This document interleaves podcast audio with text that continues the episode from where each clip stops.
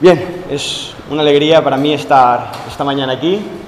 Eh, me ha sido una bendición este verano, he podido tener la oportunidad de estar en cuatro semanas de campamento, quizás como algunos sabréis, hemos tenido eh, la primera semana en Calafey, tuvimos ahí con Palabra de Vida, con unos 150 jóvenes, también hemos tenido dos más en Ciudad Real.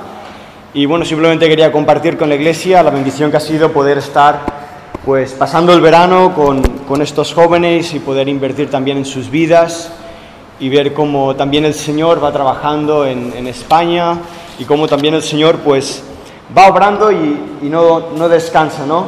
Como decía un amigo, el Evangelio funciona y hemos visto cómo jóvenes han pasado de muerte a vida y siempre es una alegría poder encontrar ese descanso durante el verano. Viendo la obra de Dios después de estos campamentos también he podido tener la oportunidad de ir a Hungría, quizás como algunos conocéis, eh, yo salí para ahí en 2016 y comparto con vosotros que para mí fue una alegría poder estar allí. Siempre digo que es el sitio que Dios utilizó para transformar mi vida, así que después de tres años, como comprenderéis, ha sido, ha sido de sumo gozo para mí poder estar allí. Pero bueno, durante estas semanas he estado reflexionando sobre qué podía compartir quizás esta mañana algún tema que para mí fuera un tema de aprendizaje. Siempre digo lo mismo, un mensaje que, que, tenemos que compartir, algo que el predicador se tenga que subir al púlpito y predicar, tiene que ser un mensaje que transforme primero. Si el, mensaje que yo, si el mensaje que yo voy a predicar no me ha transformado a mí primero, entonces no tiene ninguna validez. Así que durante estas semanas, mientras preparaba, buscaba cuál era el tema que quizás el Señor tenía que trabajar en mi vida. ¿Cuál era el tema que el Señor tenía que específicamente enseñarme durante estas semanas. Así que lo que el Señor ha puesto en mi corazón, y quiero que ya preparemos nuestros corazones con este tema, lo he titulado Descansando en el poder de Dios.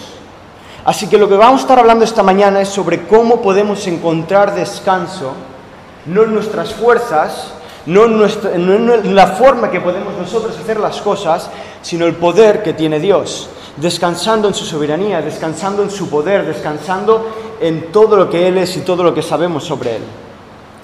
Y reflexionando sobre en dónde podía yo encontrar un buen ejemplo que, que la enseñanza bíblica podría darme, pude, pude, llegar compartiendo con otros hermanos en Primera de Reyes, capítulo 18, versículos del 16 al 39.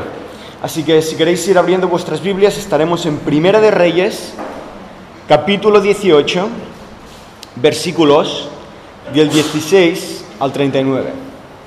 Y antes de leer, bueno, os digo rápidamente, vamos a estar viendo cómo Elías, quien era profeta de Dios, está a punto de ofrecer un sacrificio. Y ese sacrificio era para demostrar si realmente el Dios de Israel era Baal, era Asera o era Dios mismo, era el Señor de señores, como él, Elías, profeta de Dios, quería demostrar al pueblo de Israel. Vamos a meternos en el texto, vamos a leerlo, pero una vez terminado vamos como siempre a ponernos en contexto y vamos a entender cuál era la situación de Elías, cuál era la situación de Israel y cómo en medio de todo esto Elías consigue encontrar descanso. Cómo en medio de toda la locura que vamos a ver ahora en un segundo, Elías consigue descansar en el poder de Dios.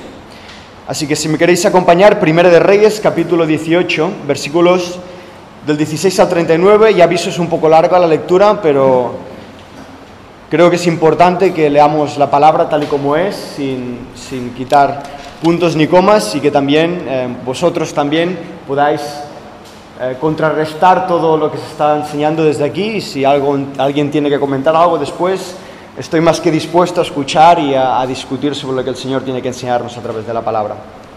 Dice así la palabra del Señor. Abdías fue a buscar a Acab y le informó de lo sucedido.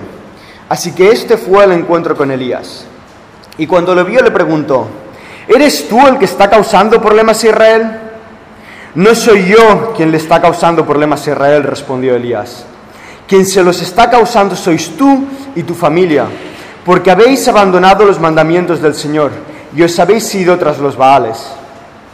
Ahora convoca de todas partes al pueblo de Israel para que se reúnan conmigo en el monte Carmelo con los 450 profetas de Baal y los 400 profetas de la diosa Asera, que se sientan a la mesa de Jezabel.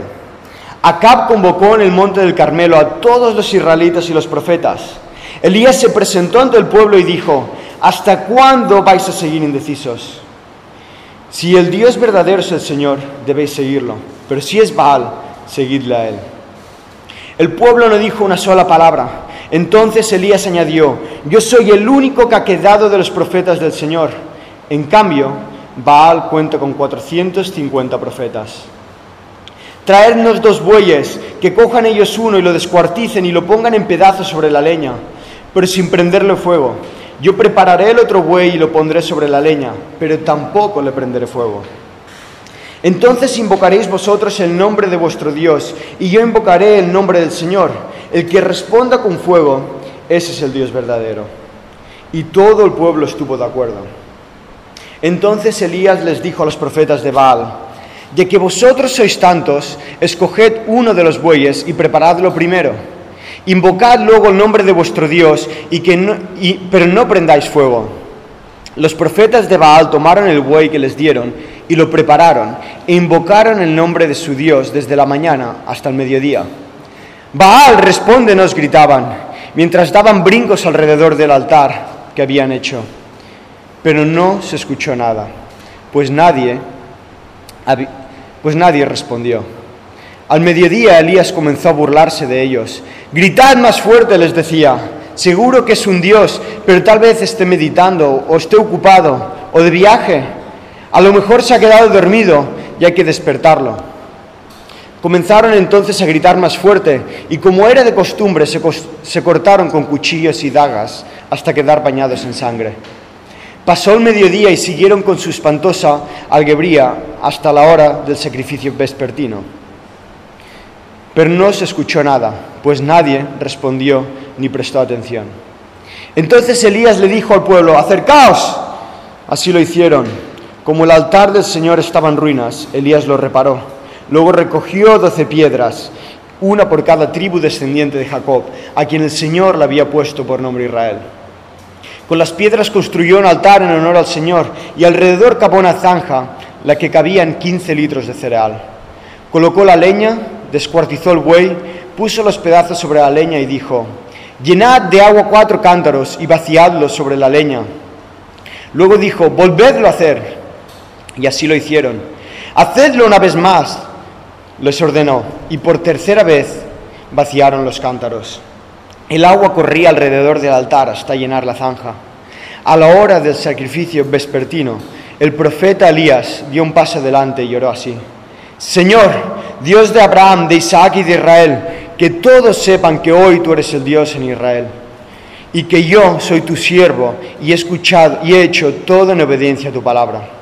Respóndeme, Señor, respóndeme para que esta gente reconozca que tú, Señor, eres Dios y que estás convirtiendo a ti su corazón. En ese momento cayó el fuego del Señor y quemó el holocausto, la leña, las piedras y el, y el suelo, y hasta lamió el agua de la zanja. Cuando todo el pueblo vio esto, se postró y exclamó, el Señor es Dios, el Señor es Dios. Y hasta aquí la lectura. Bien, como hemos leído en este texto, quiero resumirlo muy rápido, básicamente lo que ha pasado, vemos Elías como se encuentra con el rey Acab y le ofrece, después de varios años de Israel dando la espalda a Dios, decide ofrecer un sacrificio y le dice Elías, único profeta de Dios en ese momento, le dice a Acab, voy a ofrecer un sacrificio, os ofrezco la misma oportunidad. Entonces vamos a hacer algo. El Dios que responda a este sacrificio va a ser el Dios verdadero. Pero quiero que entendamos algo antes de esta escena. Quiero que nos preguntemos primero de todo quién es el rey Acab. La pregunta que quizás deberíamos respondernos antes de entender este texto es ¿quién es el rey Acab? Ven, dejadme daros un poco la pincelada rápida de quién es el rey Acab. Lo que sabemos de él, que se nos narra en capítulo 16, es que él es el rey de Israel en ese momento. Él es el rey que ha ejercido durante 22 años y algunas cosas que sabemos sobre él es que dio primero de todo la espalda completa a Dios. Dice final de capítulo 16 que fue tan malo que fue el peor rey hasta el momento. O sea, lo primero que sabemos del rey Acab es que hasta ese día fue el peor rey de Israel en ese momento. Él también fue el que decidió adorar a Baal y a. Lo que sabemos de Baal y Asera es que eran los dioses del fuego de la lluvia y por parte de Asera sabemos que era el dios de la fertilidad. O sea, sabemos que Acab decide dar la espalda a Dios y adorar a otros dioses. Sabemos también que Acab se casó con una mujer que se llama Jezabel. De lo que sabemos de Jezabel es que ella tomó una decisión bastante radical. La, decisión que tomó Jezabel fue coger todos los profetas de Dios, todos los profetas que adoraban a Dios y matarlos. Así que tenemos la mujer del rey de Israel que está decidiendo matar a todo el que decida adorar a Dios. Así que en medio de toda esta locura vemos como tres años antes de que lleguemos a este texto, Elías, profeta de Dios, se, postra, se pone delante de Acab y le dice, mira Acab, hay un problema muy grande. Le has dado la espalda a Dios durante todo tu reinado. Así que Dios me ha revelado que te tengo que decir que durante tres años, durante tres años no va a caer una gota en Israel. Así que Elías le tiene que dar la noticia a quien es en ese momento rey de Israel, que durante tres años de su reinado va a pasar sed, los animales van a morir porque no van a tener que beber, los campos que necesitan agua para sostenerse no van a poder sostenerse y la gente va a morirse de hambre. Pero quizás Acap en ese momento no se lo acaba de creer. Así que Elías, sabiendo que eso es real, decide marcharse durante tres años. Decide huir del rey Acab. Decide huir porque sabe que en el momento que se dé cuenta de que esos tres años son reales, de que esos tres años de sequía son reales, sabe que seguramente Acab lo va a matar. Así que Elías desaparece por tres años, Acab se da cuenta que por tres años no está lloviendo, así que Acab lo que intenta durante esos tres años buscar a Elías para terminar con esa maldición. Estamos durante tres años con el rey de Israel, donde todos los ejércitos están para él, buscando a Elías sin cesar para intentar matarlo. Y llegamos a este texto. Y llegamos a este capítulo 18, donde se, nos narra ese encuentro entre Elías y Acab tres años después. Así que entendiendo esto, entendiendo cuál es el contexto, entendiendo quién era Acab, el sanguinario de Acab, entendiendo que Elías ha tenido que huir durante tres años, vemos cómo se encuentran Elías y Acab después de estos tres años, y Acab cuando ya lo tiene delante, cuando ya lo puede matar, le dice, Elías, eres tú el culpable de que Israel esté pasando sed. Eres tú el culpable de que estemos pasando por una maldición de tres años. Eres tú el culpable de que mi vida ahora sea un desastre y de que se rían de mí como rey. Eres tú el culpable de todo lo que está pasando. Elías está delante de Acab. Elías sabe que quizás, depende de lo que diga en ese momento, quizás Acab lo va a matar. Elías sabe que quizás si no es Acab va a ser Jezabel, su mujer, quien lo va a matar. Pero en medio de todo esto, Elías se levanta y dice, no soy yo el culpable de que Israel tenga hambre. Elías se levanta delante del rey de Israel y dice, eres tú el culpable de que Israel esté pasando hambre. Eres tú el culpable de que durante tres años Israel no haya tenido agua.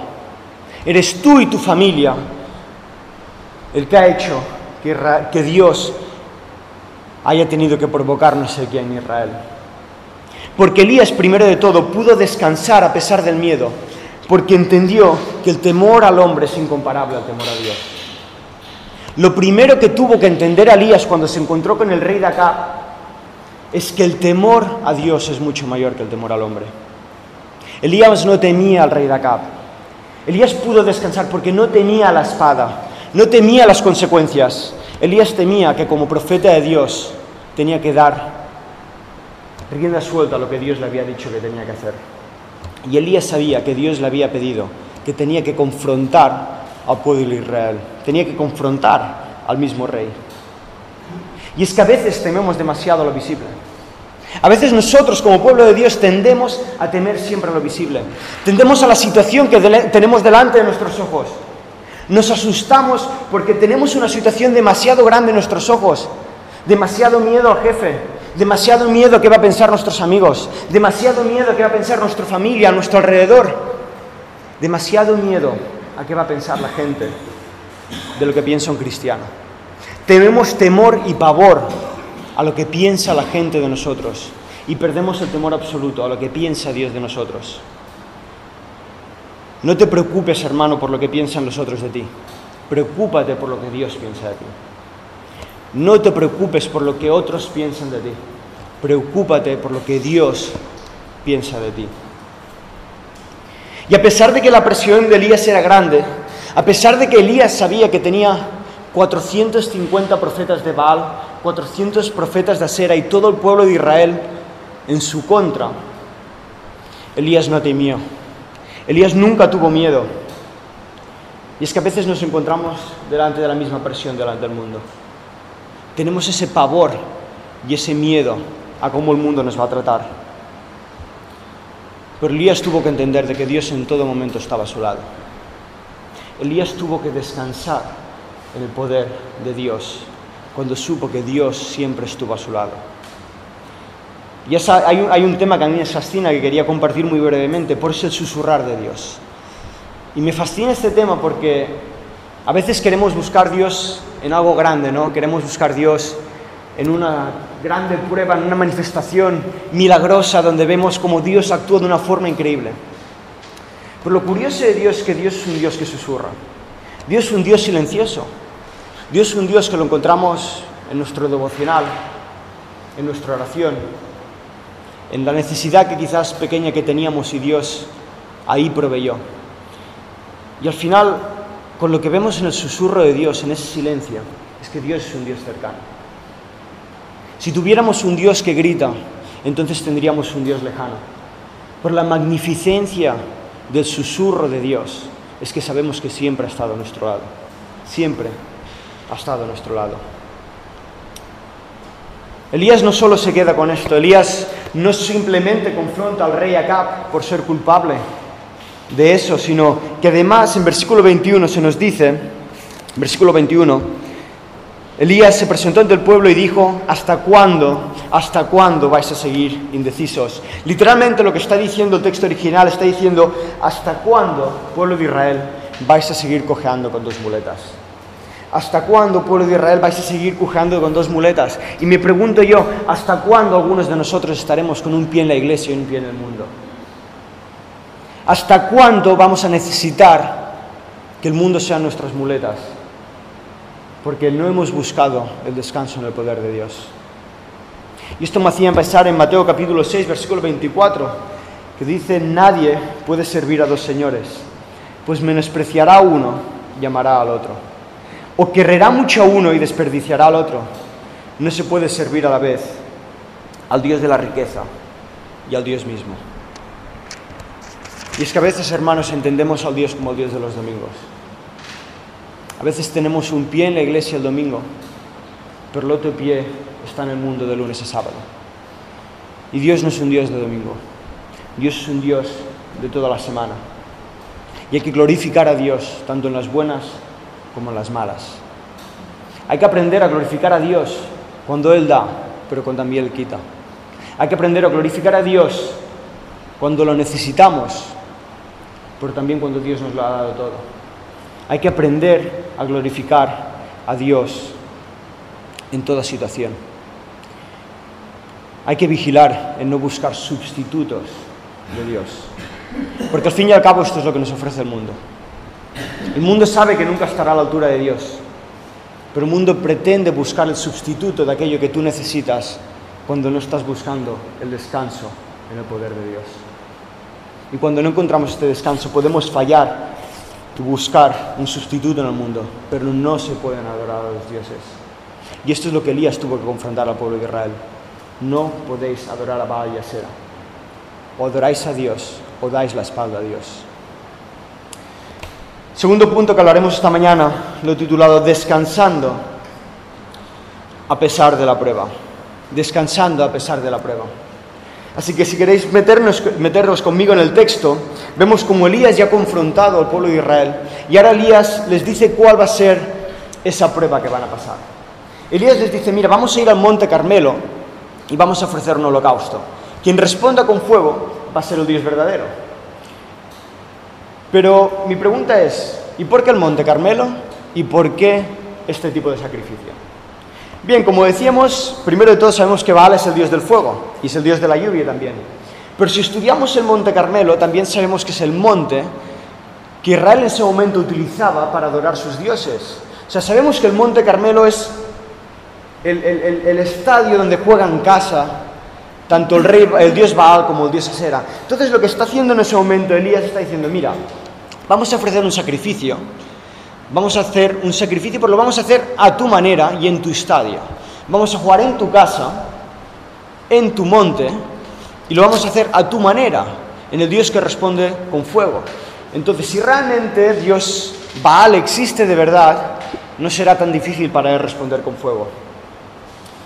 Y a pesar de que esta situación pueda parecer que da miedo, porque al fin y al cabo Elías lo está dando todo jugando a favor de, de Baal y de Asera, yo creo que Elías en ese momento recordaba Génesis capítulo 1, versículo 1. En ese momento Elías recordó que Dios en el principio creó los cielos y la tierra. Entonces Elías pensó, si Dios ha creado los cielos y la tierra, entonces ¿qué miedo puedo tener yo? Si Dios es el creador de los cielos y la tierra, es el Dios que me ha creado, es el Dios del universo, ¿cómo yo voy a tener miedo por una simple bola de fuego que tenga que terminar con un holocausto? ¿Cómo yo voy a tener miedo por ponerme en el monte Carmelo cuando sé que el mundo le pertenece a Dios? Y con eso quiero exhortar a la iglesia a que no tengamos que tener miedo ante la situación. No importa la situación que tú estés esta mañana. No importa la prueba que tú estés pasando esta mañana, tenemos que aprender a descansar en el poder de Dios, en el poder del Dios creador de todas las cosas. Tenemos que entender que nuestra mirada no tiene que estar puesta en la prueba, nuestra mirada siempre tiene que estar puesta en Cristo. Elías entendió que podía descansar porque su mirada nunca estuvo puesta ni en el monte, ni en la prueba, ni en el pueblo de Israel, ni en Acab. Su mirada siempre estuvo puesta en Cristo. Y a pesar de que la prueba era grande, entendió que la grandeza de la prueba le permitiría ver la grandeza de la gloria de Dios. La grandeza de la prueba te va a permitir ver la grandeza de la gloria de Dios. Y es que necesitamos la fe. Necesitamos la fe que mueva las montañas. Necesitamos la fe que tenía Elías para poder descansar ante las pruebas de esta vida. Elías pasó los mandos a Dios. Elías no puso una carrera de 100 metros lisos donde él tenía que correrla y todo dependía de, de su habilidad o su velocidad. Elías puso una prueba donde completamente dependía de Dios. Elías entendió que en ese momento Dios tenía que coger el control de todas las cosas. Y nunca vamos a encontrar descanso en esta vida. Nunca vamos a poder encontrar descanso en esta vida hasta que abramos las manos y podamos dar el control absoluto a Dios. Para encontrar ese descanso tenemos que tener manos abiertas, dispuestas a dar el control absoluto y soberano a Dios. Tercer punto que vamos a estar viendo, lo he titulado, Descansando en medio del festival. Descansando en medio del festival. Entonces ya han empezado el holocausto, y han ofrecido los dos holocaustos ahí, han preparado la leña, han preparado ese buey que iba a ser ofrecido. Entonces la historia empieza y, Dios, y, Elías les dice al pueblo de Israel, empezad vosotros, los 450 profetas de Baal, empezad vosotros, estáis en vuestra casa, vosotros sacáis, así que vosotros empezáis con vuestro sacrificio. Dice la palabra que tenemos que imaginarnos la escena, pero 450 profetas de Baal empiezan a danzar. Dice la palabra que empiezan a gritar, empiezan a darlo todo para una respuesta de Baal. Dice que gritan a Baal, dicen, Baal, respóndenos. Vemos durante todo ese transcurso como 450 profetas están levantando polvos con su baile, están gritando con música, adorando a Baal para recibir una respuesta. Pero dice que llegó el mediodía y la respuesta fue nada. 450 profetas de Baal lo están dando absolutamente todo por una mísera chispa que encienda ese holocausto. Y la respuesta es nada. Así que vemos como Elías en ese momento, seguramente reposando y descansando tranquilamente, dice, gritad más fuerte, gritad más fuerte, quizás esté descansando vuestro Dios o quizás se ha ido al baño, quizás se ha ido a jugar una partida al Fortnite, yo qué sé, quizás se ha ido a hacer cualquier cosa. Gritad más fuerte, quizás nos está escuchando. Los profetas de Baal dice que se pusieron tan nerviosos, vieron que estaban siendo tan humillados, que si no era suficiente lo que gritaban, sino gritaron más fuerte y cogieron dagas y se cortaron. Y vemos como 450 profetas están desangrando, chorreando de sangre en el suelo, como era típico para ellos entregar sus vidas para sus dioses. Vemos cómo lo están dando todo para recibir una chispa para encender ese holocausto. Pero la respuesta al final de todo es nada, nada. Y es que a veces entregamos nuestras vidas por sueños a cambio de nada. A veces algunos de los que estamos aquí entregamos nuestras vidas por sueños que nos dejan vacíos. Luchamos sin cesar por nuestros baales y nuestros ídolos. Lo damos todo por ese trabajo. Lo damos todo por esas vacaciones. Pero como compartía Samuel, terminan las vacaciones y viene la depresión postvacacional. Ese trabajo nos da y caemos en depresión. Lo hemos dado, hemos gritado todo por esos baales y al final no ha habido nada. Nada. Y es que o descansamos delante de la locura de este mundo, o aprendemos a descansar delante de la locura de este mundo, o nos volveremos locos con ellos. Y cuando pensaba yo en esto, quizás pensaba en mi vida, quizás algunos de los que me conoceréis, sabéis que, que antes de ir a Hungría mi vida estuvo apartada del Señor. Y por años yo busqué en esos baales, busqué en esa noche, en esa fiesta, en ese amigo que se llama alcohol. Quizás buscaba ese llenar. Por la realidad es que la noche era larga, pero la mañana siguiente no había nada. Nada. Y curiosamente, cuando pensaba en esto y pensaba en mi vida, en lo que fue la búsqueda de ese Baal que nunca me llenó, me acuerdo que hace literalmente dos días, hablando con uno de mis amigos, con los que, un amigo que es del pueblo, que no, no conoce a Cristo, compartía con él lo que era madurar en esta vida, lo que era tomar buenas decisiones en esta vida. Y él a pesar de que su vida aún sigue siendo esto, sigue siendo la dependencia a esa fiesta, a encontrar una mujer que te ame, a encontrar ese alcohol que te haga desconectar de la realidad a la que vives, él mismo me reconocía que era tirar su vida a hacer esto. Él mismo reconocía que a pesar de que su vida está invertida en esto, la seguía tirando y esto me daba la curiosidad de que es curioso que incluso el que está metido en esto, incluso el que no conoce a Cristo, incluso él sabe que esos baales le dejan vacío. Así que nosotros que tenemos a Cristo, ¿por qué vamos a seguir buscando en el mundo lo que solo Cristo puede darnos? Y es que mientras el mundo quiere entretenerte, mientras el mundo quiere entretenerte, Dios quiere llenarte. Y esta es la realidad que tenemos que afrontar cada día mientras en el mundo buscamos un entretenimiento constante, Dios está dispuesto a llenarte y tú de sí le damos la espalda. Y quiero lanzar también una, una señal de, de advertencia o de vigilancia, y es la de vigilar que la cultura ni la tradición te arrastre a ser alejados de la presencia de Dios. Que ni la cultura, ni la tradición, ni donde te envuelves te deje ser arrastrado a la lejanía de Dios. Y es que debemos analizar constantemente nuestras vidas a la luz de la palabra. Yo quiero exhortar a la iglesia a que busquemos a la luz de la palabra cómo está nuestra vida. A que la forma que actuamos, a la forma que pensamos, a la forma que decidimos, a la forma que hacemos cada una de las cosas en nuestra vida no esté contrarrestado en cómo se nos ha enseñado sino que esté contrarrestado a la luz de la palabra. Y pensaba en Pablo cuando dice, allí en su palabra dice, ¿hasta cuándo os tendré que amamantar con leche espiritual? Pablo estaba cansado de amamantar a la iglesia con leche espiritual y está diciendo, despertad, despertad y empezad a andar por vosotros mismos. La palabra ha sido dada a todos por igual. No tenemos que esperar a que alguien nos la dé. Tenemos que ir cada día a la palabra y a la luz de la palabra mirar cómo están nuestras vidas. Cuarto punto, lo he titulado Descansando, aunque sea imposible. Descansando, aunque sea imposible. Así que vemos como ya el pueblo de Israel ha ofrecido su altar a Baal y a Sera y no ha habido respuesta alguna. Y entonces en ese momento el pueblo está pensando, quizás, quizás, si Dios no responde, habrá un empate a cero.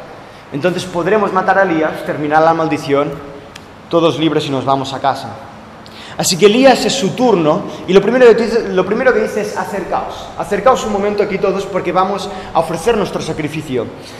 Pero curiosamente lo primero que va a hacer con ese altar va a ser reconstruirlo.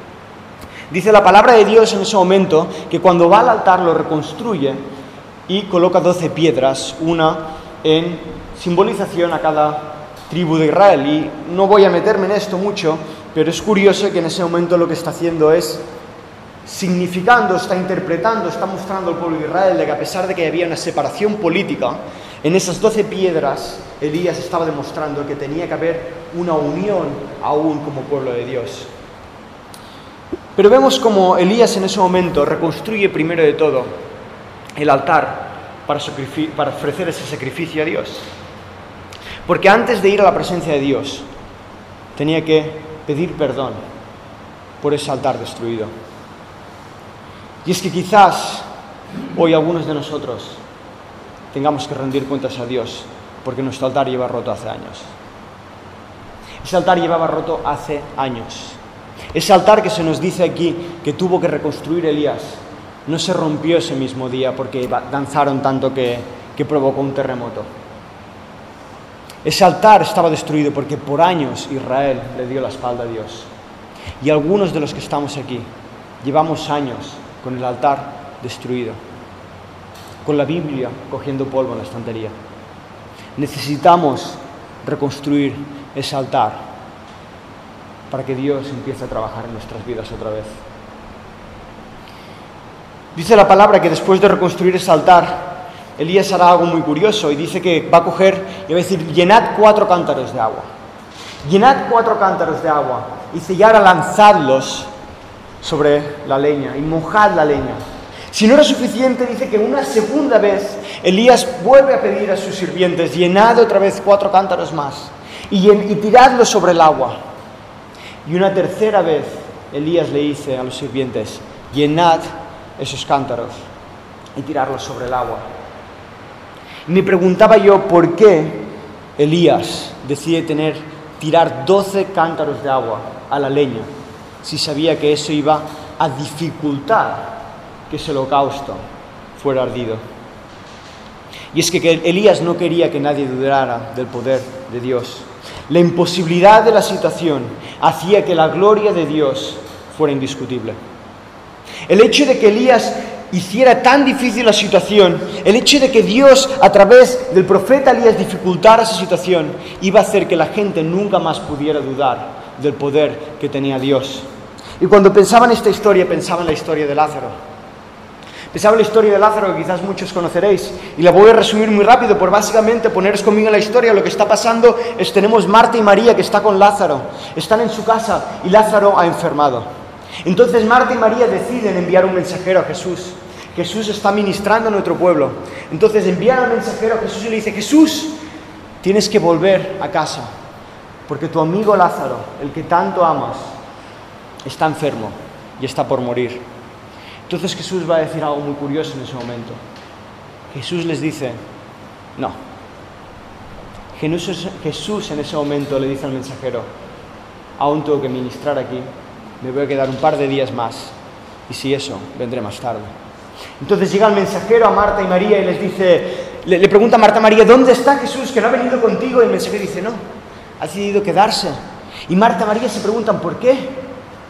¿Será que acaso Jesús no lo ama suficiente como para salvar, salvarle? ¿Será que Jesús no lo ama suficiente para salvarle? Entonces dice la palabra que Jesús, un par de días más tarde, comunica a sus discípulos que tienen que volver a ver a Lázaro, porque Lázaro ha muerto. Lázaro ha muerto. Entonces llega Jesús con, sus discípulos a casa de Marta y María. Lázaro ya había muerto hace unos días. Entonces cuando María se encuentra con Jesús en casa, va delante de Jesús y dice unas palabras, que seguramente son las palabras que nosotros mismos tenemos a la punta de la lengua muchas veces. Le dicen a Jesús, si hubieras estado aquí, si hubieras estado aquí, Lázaro no hubiera muerto. Si tú, Jesús, el que dices que tanto amas a Lázaro, el que tanto amas a tu pueblo, hubieras estado aquí, Lázaro no hubiera muerto. Pero dice la palabra de Dios que Jesús luego se fue al sepulcro y dijo, Lázaro, sal fuera. Y Lázaro resucitó. Y es que a veces, hermanos, cuando la situación es impeorable, no puede empeorar más, Dios va a permitir que esa situación muera, esa prueba muera, para que entonces el poder de Dios sea manifestado y no haya duda, no haya duda de que Dios es un Dios todopoderoso. Y esto es lo que pretendió Elías en todo momento. Elías pretendió que la dificultad de esa situación, Elías pretendió que aunque la situación era difícil ya de por sí sola, la iba a matar tirando cántaros de agua encima de la leña, para que entonces la gloria de Dios fuera indiscutible. Que Dios permita situaciones no significa que Dios se haya olvidado de ti. Que Dios esté guardando silencio no significa que Dios se haya olvidado de la situación. Y siempre digo lo mismo, Dios no llega tarde ni temprano. Dios nunca va a llegar tarde a la situación, ni va a llegar antes de tiempo. Dios siempre va a llegar a tiempo. Dios siempre llega la situación a tiempo, en el momento perfecto. Y en eso descansó Elías. Aunque la situación era imposible, aunque los cántaros de agua chorreaban en esa madera, Elías aprendió a descansar en el poder de Dios. Y termino con el último punto, el cual he titulado Simplemente descansando. Simplemente descansando. Así que esta es la situación. Elías ya ha ofrecido el sacrificio. Elías, Elías ha empapado todo con agua. Entonces Elías levanta una simple oración a Dios. Le dice, Dios, Dios de Abraham y de Israel, manifiéstate, manifiéstate para que Israel ya no dude más de ti. Manifiéstate para que se termine esta aberración de adorar a Baal y a Sera. Y dice la palabra de Dios que Dios respondió.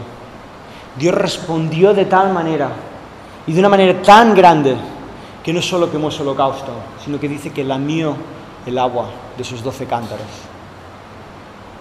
Ahora la pregunta que me hacía yo después de leer esto y la pregunta que yo abro esta mañana es, ¿es justo acaso que Dios consumiera ese altar?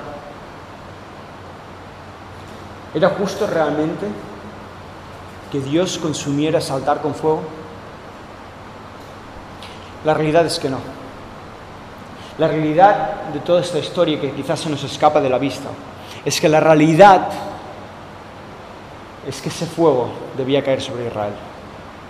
La realidad es que ese fuego merecía que cayera sobre el pueblo que le había dado la espalda a Dios.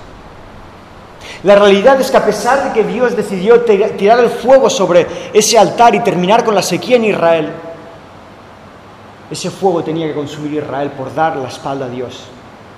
Pero Dios, en su increíble misericordia, decidió quemar el altar y decidió terminar con esa lluvia. Y es que Dios, en su misericordia, decidió darnos amor cuando nos tenía que dar espalda. Dice Romanos capítulo 6, versículo 23, porque la paga del pecado es muerte. Porque la paga del pecado es muerte. Y porque la paga del pecado del pueblo de Israel era la muerte, mas Dios decidió salvarlos. Porque la paga del pecado que nosotros damos día tras día es muerte, mas Dios decidió en su increíble misericordia enviar a su Hijo. Porque Dios en su increíble misericordia decidió enviar a su Hijo perfecto, a ser humillado, a ser maltratado, a que se rieran de Él, que fuera clavado en esa cruz a que recibiera la corona de espinas, a que le clavaran la lanza en el costado, a que se rieran como rey de Israel. Jesús tuvo que pagar el precio de nuestro pecado. Y a pesar de que esa bola de fuego tenía que caer en nosotros, Dios, que es un Dios justo, decidió que la justicia cayera sobre su Hijo. Dios, que es un Dios justo, decidió que esa paga caera sobre su Hijo Jesús. Y al final de la palabra, al final de esta historia es fascinante. Dice que tal y como el fuego consumió altar, todo, todo, todo el pueblo de Israel se postró y dijo, Jehová es Dios. Jehová es Dios.